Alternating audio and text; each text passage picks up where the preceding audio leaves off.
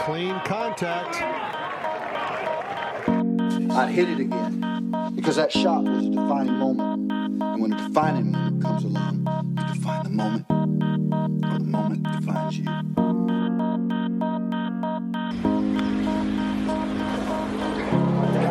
Well, here it comes.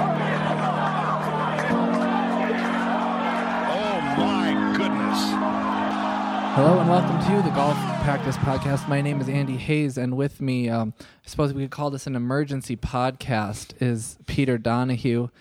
Pete, you just walked into the cube, and I was like, Pete, we got something to talk about. I gave you very little, little, you know, info. So thanks for coming up here with me. Always great to be invited in, Andy. How's how's everything been going? You transitioning to summer?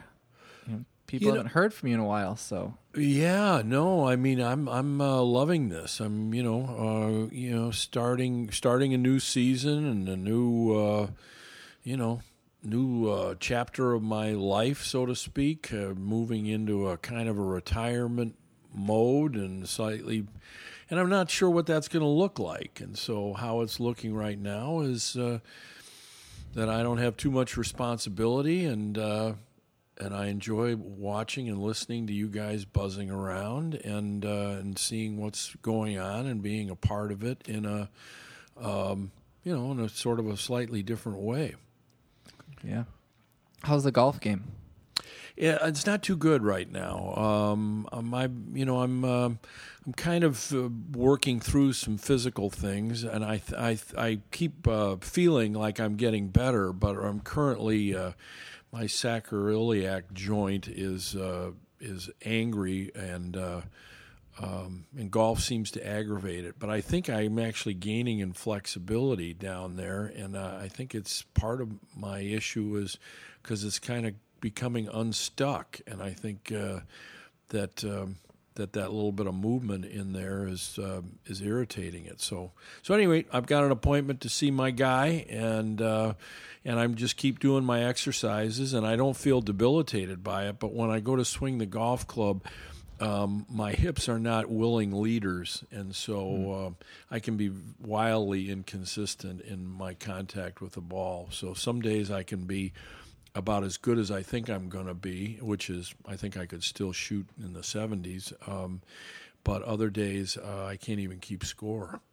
Yeah, Yeah, we got to play nine holes last week, and I still remember that seven wood on number nine that you rolled up Sunset Valley to about ten feet. Yeah. It's a pretty cool shot. Yeah, that was a cool shot. Yeah, you know, and, and that's that uh, that's kind of typical of what happens. I didn't have a clue as to how to swing and hit it anywhere uh, up until about the eighth hole, and then uh, and so you know, I'm I'm finding different ways to get myself going, and and. Uh, and I, I'm benef- I benefit a lot from having been around the block so many times because uh, because I'm I've got a lot of freedom now. Um, I I trust myself to be able to find it and and uh, so I'm um, I'm kind of like uh, employing currently a sort of a a wild uh, cage match uh, fury of ball striking and grunting and swinging, which uh, which I'm enjoying very much. All right. Well, last yesterday, Tuesday, the twenty fifth, Tom Coyne, an author, came out with a book called the a course called America.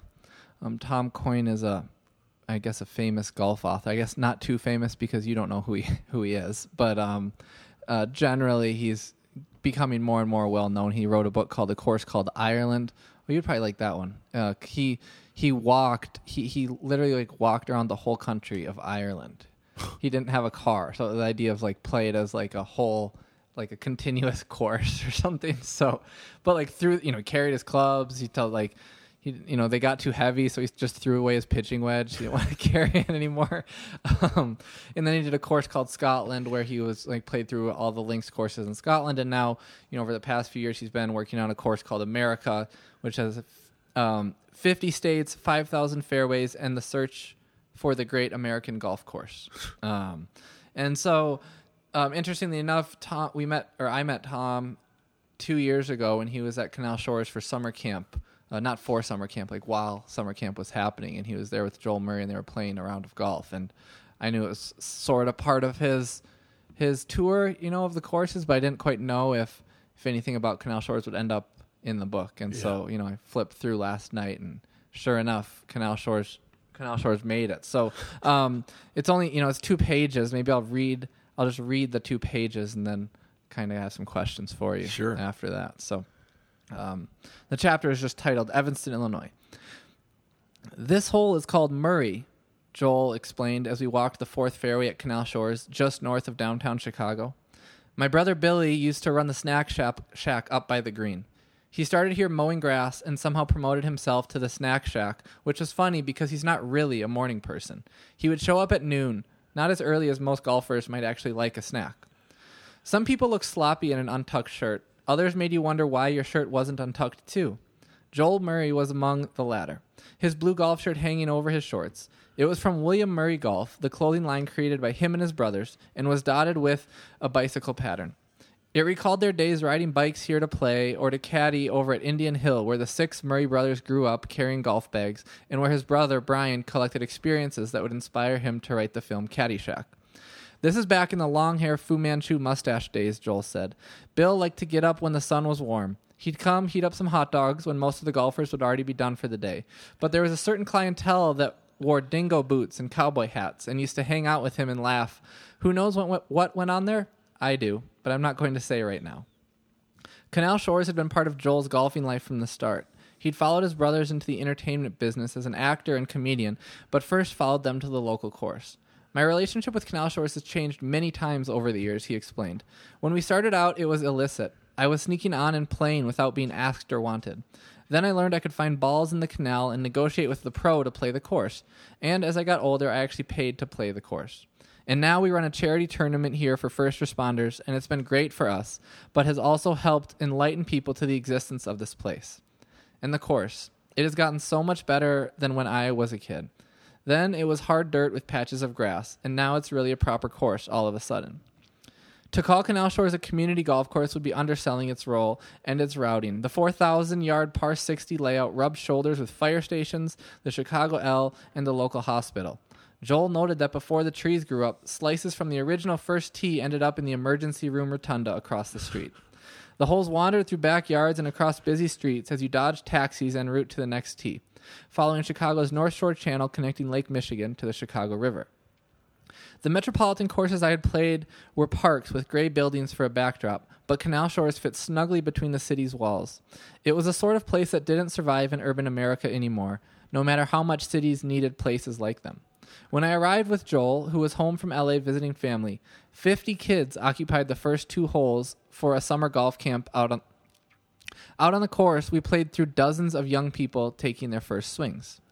Had Canal Sh- Shores been left to the hands of local government, it would have met the same fate as so many Muni courses sold off to fill budget gaps because the land was too valuable, the course too expensive to maintain, or the condition- conditions too poor to drum up revenue.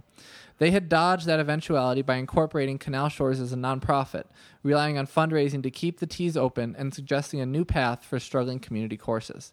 They made decent money from tailgaters who parked on the holes during Northwestern University football games, but the budget required Canal Shores to lean on its neighbors to care for the course. A local golfer named Jason Way had recently taken the course's conditioning on his back, rallying the Chicago golf crowd to come out and clear sticks, dig bunkers, and chop overgrowth. Volunteers were relied on to make the course not just playable but intriguing.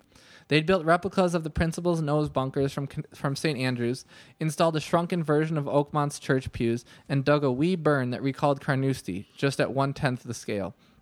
When a stranger's shovel would never be allowed to touch a municipally owned go- course, here was a chance for those who wanted a good golf next door to get involved, roll up their sleeves, and make it happen. Joel showed me mercy on his childhood track. He fearlessly navigated fairways that were only uh, slightly wider than the L tracks above us, closing me out on 14. As we put my five bucks toward pizza in the American Legion post that occupied the upstairs clubhouse, I was grateful I'd come to Canal Shores on my last morning in Chicago. I'd been in town for five days playing through golf's past, and it seemed fitting was to end with some hope for its future. So Pete, I my question for you is there are two sentences in there about a 50 kid golf camp and a, and a group of campers out on the course taking their first swings. Um, this was this this made it there because of because of you and things that you started and were interested in in building. Um, can you can you tell us the story? Well, uh, the story, and of course, the the reason that uh, um, that that uh, they saw the, the the kids on the golf course was because of the the growth of a new program that we started that year, and specifically you started that year, uh, and that was we had we had. Uh, started uh, back in uh, 2013 uh, in the fall on a weekday afternoon with five kids, and um, at the time, the general manager uh, and the, both the, the head golf professional that were there were very skeptical that uh, that this new program that we ha- had started would have any real impact on the golf course at all. Um, they were they asked me. They thought, do you think we could get maybe 12 kids to come out? And they really um, they were uh, and this was tom tully who was the general manager there. And uh, they were the beginning at the beginning of this turnaround. And tom tully was uh, was a guy who really had to do everything on his own. You know he carried the he was his own mechanic. He he dealt with um, old equipment that you had to keep held together literally with uh, baling wire and chewing gum, and uh, and he was a terrific partner. Uh, we started that program because we got called uh, by a um, an interested board member. Uh, who was a young father who saw the future of the golf course as a kids and family golf course. It, for years, it had become um, a course that just some of the you know the locals mainly older people played.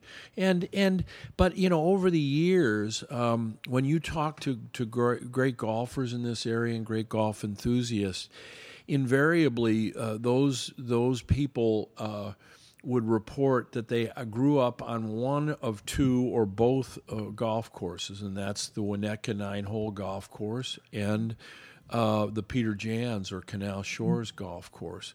And um, I was introduced to the course by uh, a friend of mine named Kathy O'Hara, who had grown up on that on the course, and her father, who was a great golf enthusiast and supporter of of Canal Shores.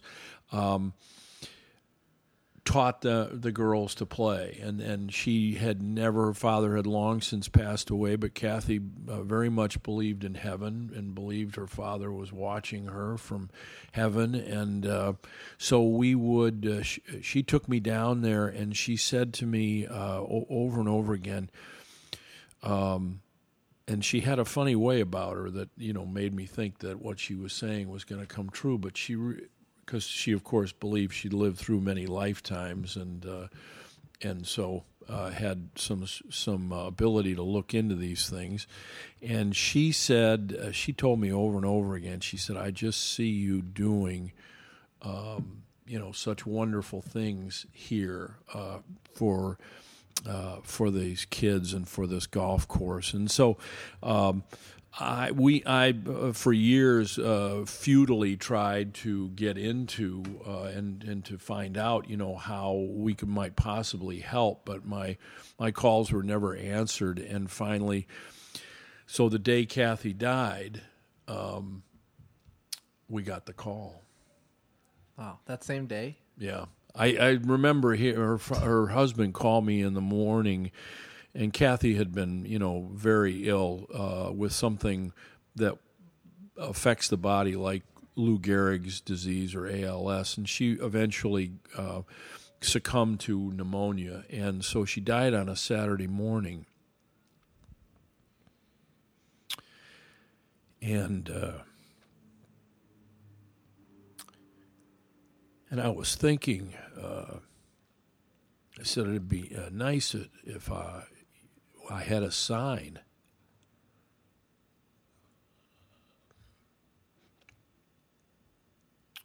And uh, later that afternoon, I got a sign. So, so, uh, that so we went down there, and uh, and with the five kids that showed up, um, I was never. Uh, I was never uh, discouraged by any of that. I always felt like I, I didn't care who showed up, uh, if there was one person that showed up, because if if we did a good job with them and they liked it, uh, they'd tell their friends. More people would show up, and um, and that's kind of what happened. Um, you know, we ran uh, some weekly programs um, there that fall. And the next spring in, in 2014, we came out with a with a with a bigger program, which uh, and the centerpiece of that was a, a, summer camp program where we we had a Monday through Friday morning nine to noon um, camp offering, and um, and we. Um, you know, we ran it in a very informal way, and a lot of people were very last minute uh, sign ups, and uh, but you know, the we we um, we had a fun. We'd been doing camps for years, so we we knew how to kind of basically structure things and you know run stations and and have things be kind of fast moving and mix in uh, you know fun athletic th- things with um, with attempts to instruct kids, but you know, very young kids. It's it's um, you know the instruction is um, you need to be very skillful and and create it like play, and so it took us some years to really kind of move from being able to give that idea lip service to to actually you know being able to deliver activity based training that was uh, fun, and we still, you know, we're still working on it, mm-hmm. uh, which is, you know, a great.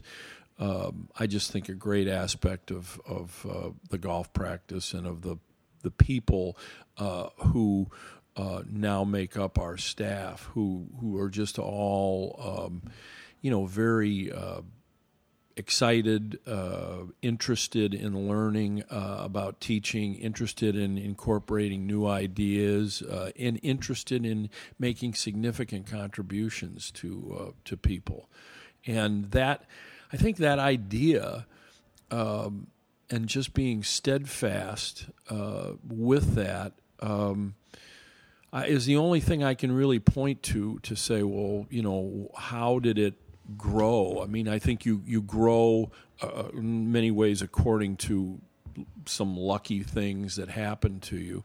Um, but I also think it's it's adherence to principles, um, and uh, and demonstrating that you know you uh, you do care, and um, and I think that again, you know, it takes going around the block a few times to to you know mouth those words we care you know to to really you know measuring that and looking at well what are we doing that really supports that idea and could we get any better at that?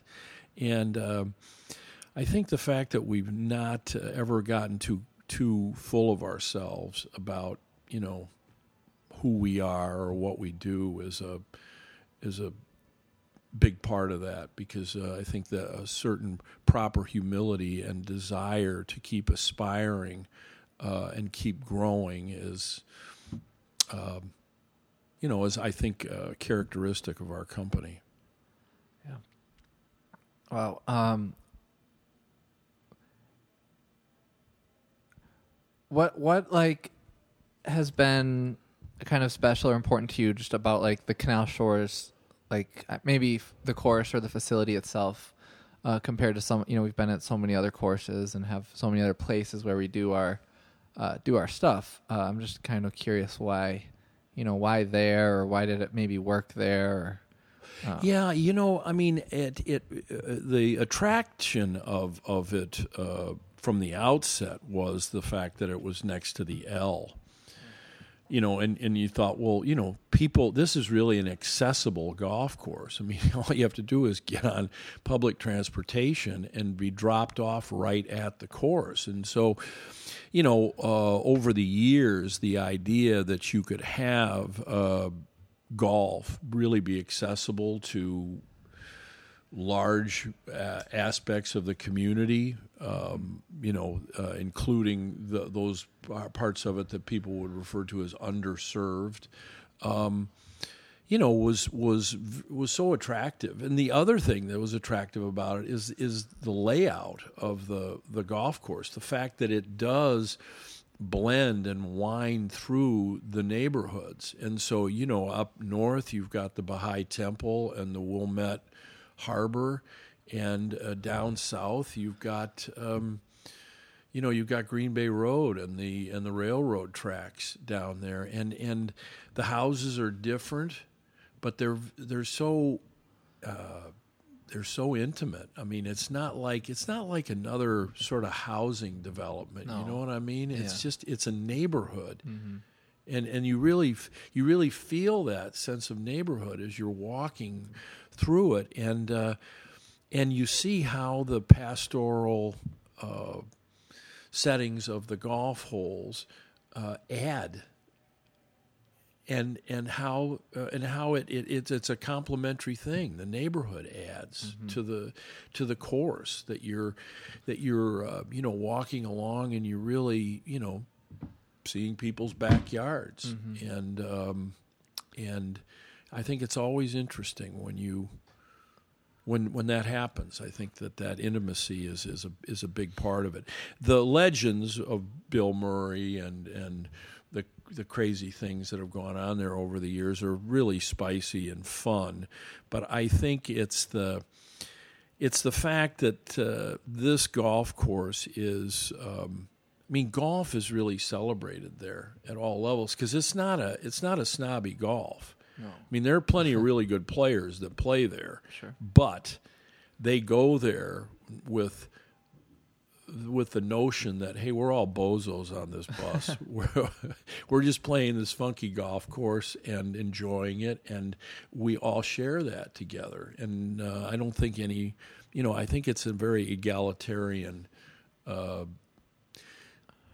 interest there's no Yeah. snobbery no uh, looking down on anybody and you have to almost look at it as a whole, ex- as a whole, as all of the experience of coming that comes with playing golf, um, compared to other courses that are more like, what you know, what score you shoot, or you know how nice it is. But yeah, when you take in all the surroundings, and it just like feels like, oh, it's like this place has like been here for like a long time. With you know, it's not like those housing development courses where it's like, hey, we'll build a course, then we'll build a bunch of houses around them, and then we'll sell all the houses, and then we won't even let the neighbors walk on the course with their dog.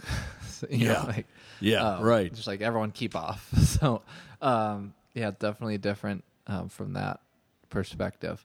Um, we, I don't know if you know this, we already have more.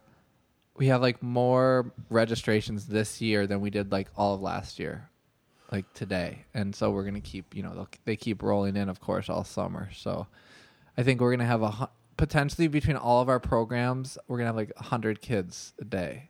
Days. Well, that is absolutely amazing, and um, you know, and it has uh, so much to do with your efforts, and um, and I, I think that um, it's a wonderful. It's it's wonderful because again, going back to the idea of, of this golf course uh, evolving into something more than it was, which was just a refuge for a few old timers, you know, who like to play as singles, uh, walking around the course as their private course, and to be sitting with the the board members who, at the time, you know, were trying to dig them their way out of a financial mess, and um, and and really saw a, change of of um, mission and purpose for the course as being so central, uh, you know, to the to the financial viability and and also the the mission of the course in the community to to make golf accessible to uh, and and to be a great learning place.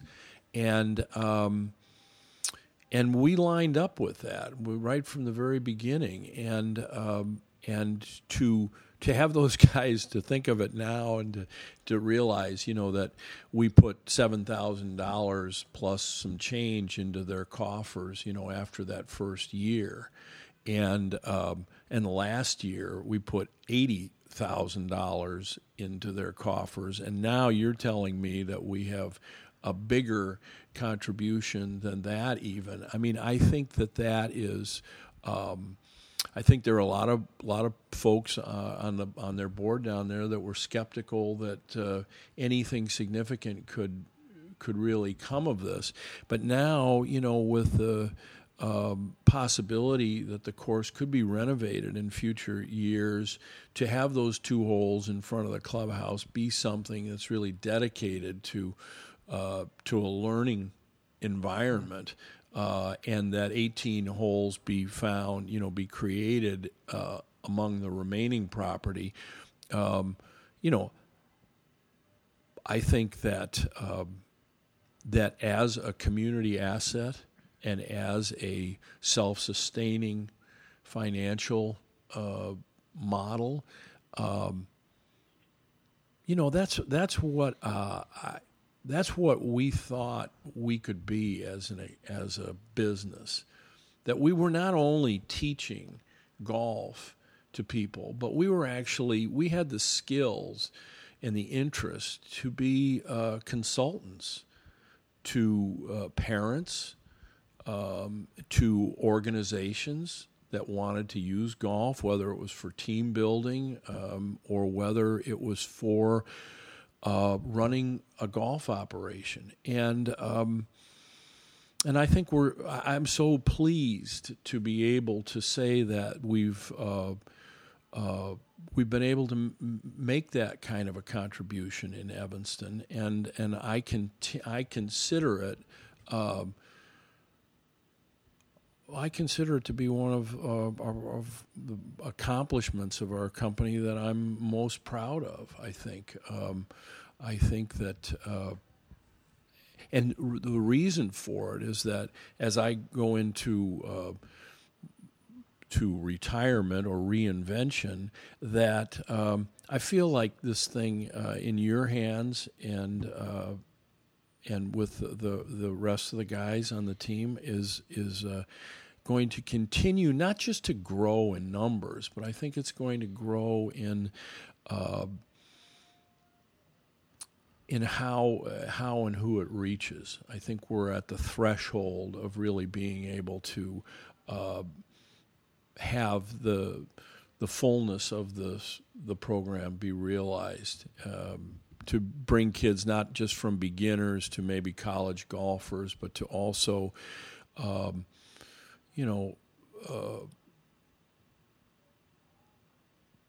also to do uh, to um, I think bring golf to every uh, corner of the the community. Because we think we know that when people get interested in it, um, and uh, that it leads them to good things. I mean, I had a mother uh, in here yesterday of a of a young man who's now in his thirties, and uh, and he's been a student in our academy since since way back when, since he was in junior high school, mm.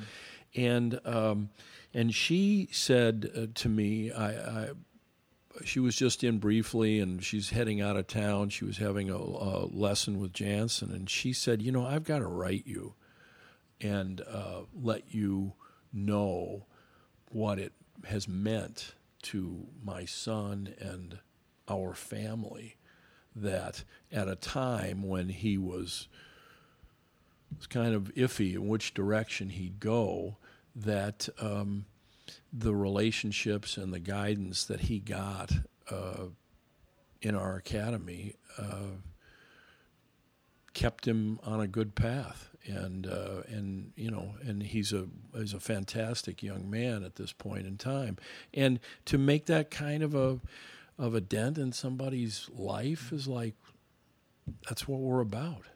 Yeah is there anything kind of inherent in golf that you would say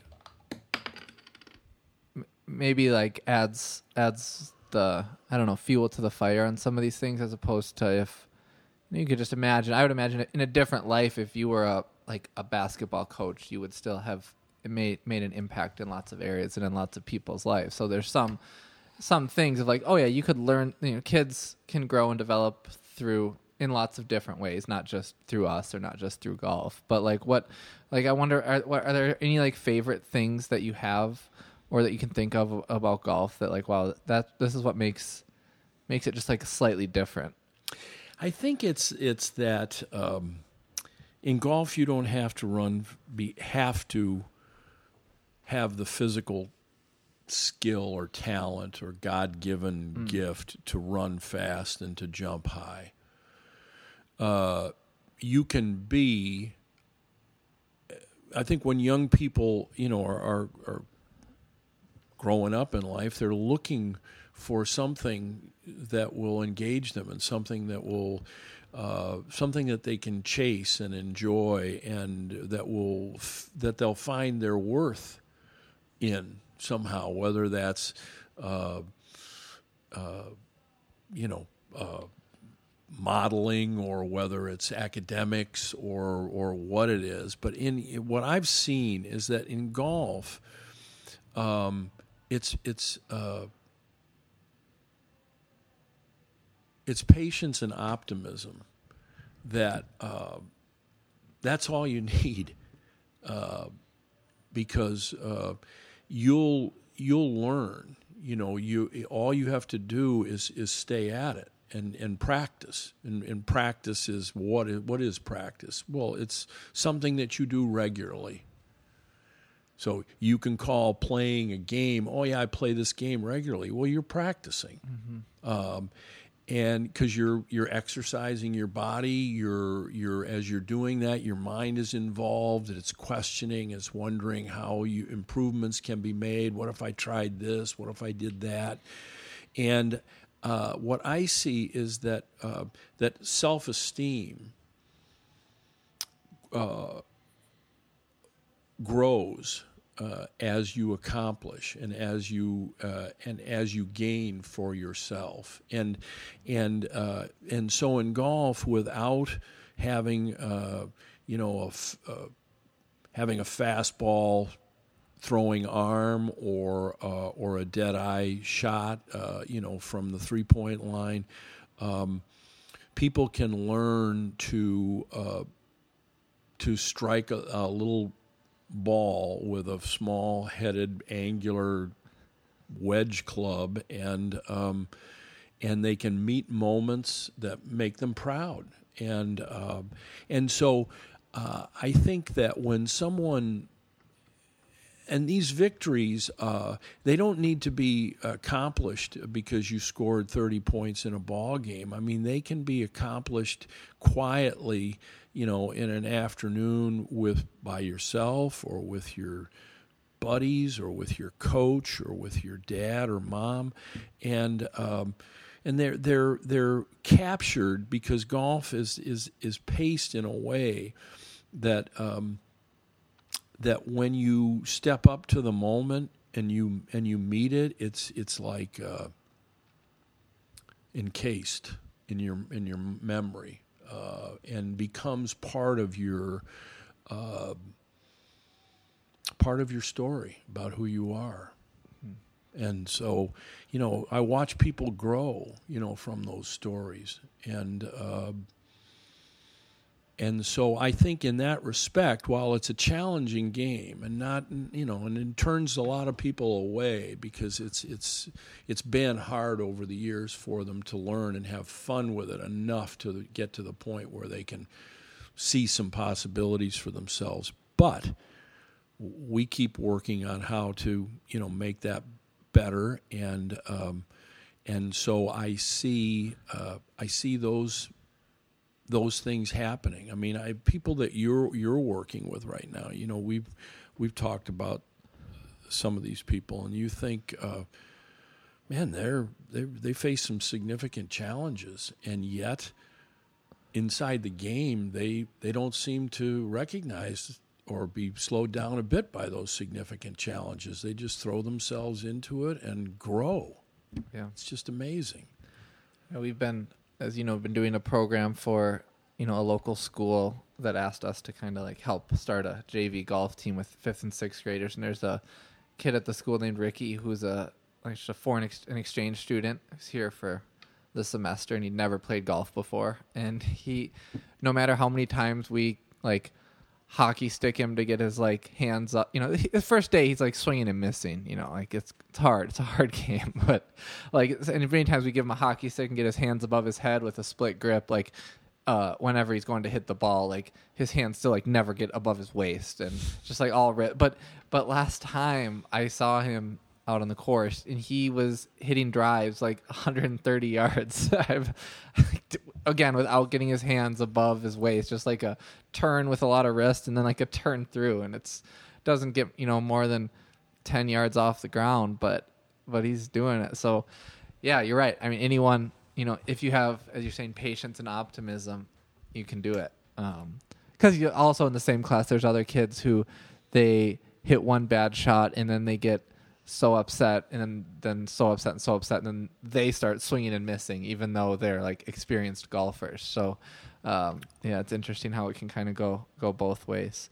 Um, maybe we'll wrap up with two questions. Um, uh, uh, specific to canal shores a story of success and a story of fa- failure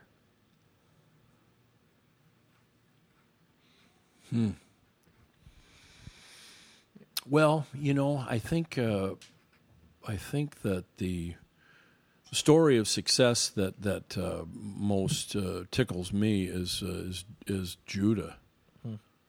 Uh, I mean, here uh, this young man, um, you know, comes into to an outreach program um that we we started that uh, T- Thomas Haller, um, you know, helped start a high school sophomore at ETHS, and uh, and we got uh, you know about a couple of dozen kids in the, in the program uh, th- two two or three years ago, and uh, I think it was three years ago, and Judah was one of those those people, and he um, his mom was uh, very concerned about him in high school and where he was going with the people that he was hanging out with and uh, and stuff. And so um, we had Alex Perlman, uh, was an outstanding young man who worked for us as a as a counselor. Um, uh, took it upon himself at the end of the program that we were running to put together a set of clubs uh, for Judah so Judah could try out for his high school golf team, and he made the team. And um, and uh, then the next summer, as we were getting into things, and and uh, we uh, said, well, you know, hey, what about Judah? We got to get him back in here again. And and we reached out to him and, and had some some difficulty hooking back up with him. His mother mother is a is a one parent family and uh, and his brother is autistic and deaf and so she she has her hands full with these two boys and so, um, so we did finally get a hold of him and uh, he came to work for us. And um, and got stayed back in, stayed in the game had a job um, did a good job showed up every day learned made mistakes um, but was always a stand up guy about everything. And then he got together with uh, Pete Leinenweber, and Weber, and Pete really started to help him, you know, develop his swing. And um, and so his story is still going. Sure. And uh, that's one of the, the things that's Awesome. terribly exciting uh, about it. Um, story of failure. I mean, is there anything that you that was like, man, we we had this idea and we thought it would be would be great, and it ended up like Wasn't really nah, great. I don't know. Yeah. You know, Maybe they hap- They at least happen for me so often. So maybe if they don't, well, you know, no, they definitely happened for me, but it, stands out. I would say that, that I would say that um, you know, I would say that uh, that we've we learned we have been learning from our mistakes. I mean, I, I would say that uh, that uh, if I were to grade myself, you know, for you know how well I ran and developed the program, I don't I don't think I'd give myself um, you know really high marks for you know uh, uh, for starting for getting tournament programs going and, and stuff like that. Those were things that really kind of happened in a fitful way, and and sometimes I uh, wasn't up to the task of um, you know handling everything and being you know uh, being a great organizer and uh, but um, so the some of the things that I thought would happen earlier are are happening now, um, and uh, and so uh, so I would say that that's it. I mean, I I I, f- I feel like uh, I feel fortunate, you know, to have hung around, you know, long enough to to to begin to see things uh, come to fruition. I think the, you know, the development of that uh, that two hole area as a real multi-purpose learning center, um, I think is uh, it, it, looked like it, you know, it, it, it wasn't going to happen. You know, they, they tried a few years ago. It they faltered because they were too impatient about trying to get the thing out. Now they went back to square one and started rebuilding the whole process all over again, getting community support and, and, and input and things like that. And and I think that, that so that failure reminds me again that. Uh, that patience and optimism is is uh, always required because you know things don't always happen in the time that you that you were shooting for. But if you you know just stay the course, yeah, things will change. Thanks. Well, thanks, Pete. I um, yeah, I was just thinking last night after reading um, you know reading this chapter that you know people talk about golf that golf is the you know it's this romantic game that people write you know they write books about and all, you know all things like that. And so even though like you know any old person can write their own golf book uh, but to have someone like write about about you or about something that that you did i think is pretty cool. So even though even though it's two sentences uh, i don't i uh, it's it's congratulate i don't know what the word is if it's congratulations or or thank you or way to go but um uh, either way, it's uh, pretty cool to see. Um, I'm excited to kind of see where this goes and to be a part of it. Yeah. Uh, yeah, thank you very much. You know, um, yes, two two sentences. I don't, uh, you know, I don't live for that stuff, and so it's just uh, it's fun to be a footnote, even a footnote. You know, because uh, um, you know that there are, uh, you know, there's there's uh, uh, dozens of great stories, you know, that are um, beneath that that footnote, sure. and that's really what matters. Yeah. Well, all right, Pete. Thanks a lot. Clean Thanks. contact. Later. All right, Andy. I'd hit it again because that shot was a defining moment, and when a defining moment comes along, you define the moment, or the moment defines you.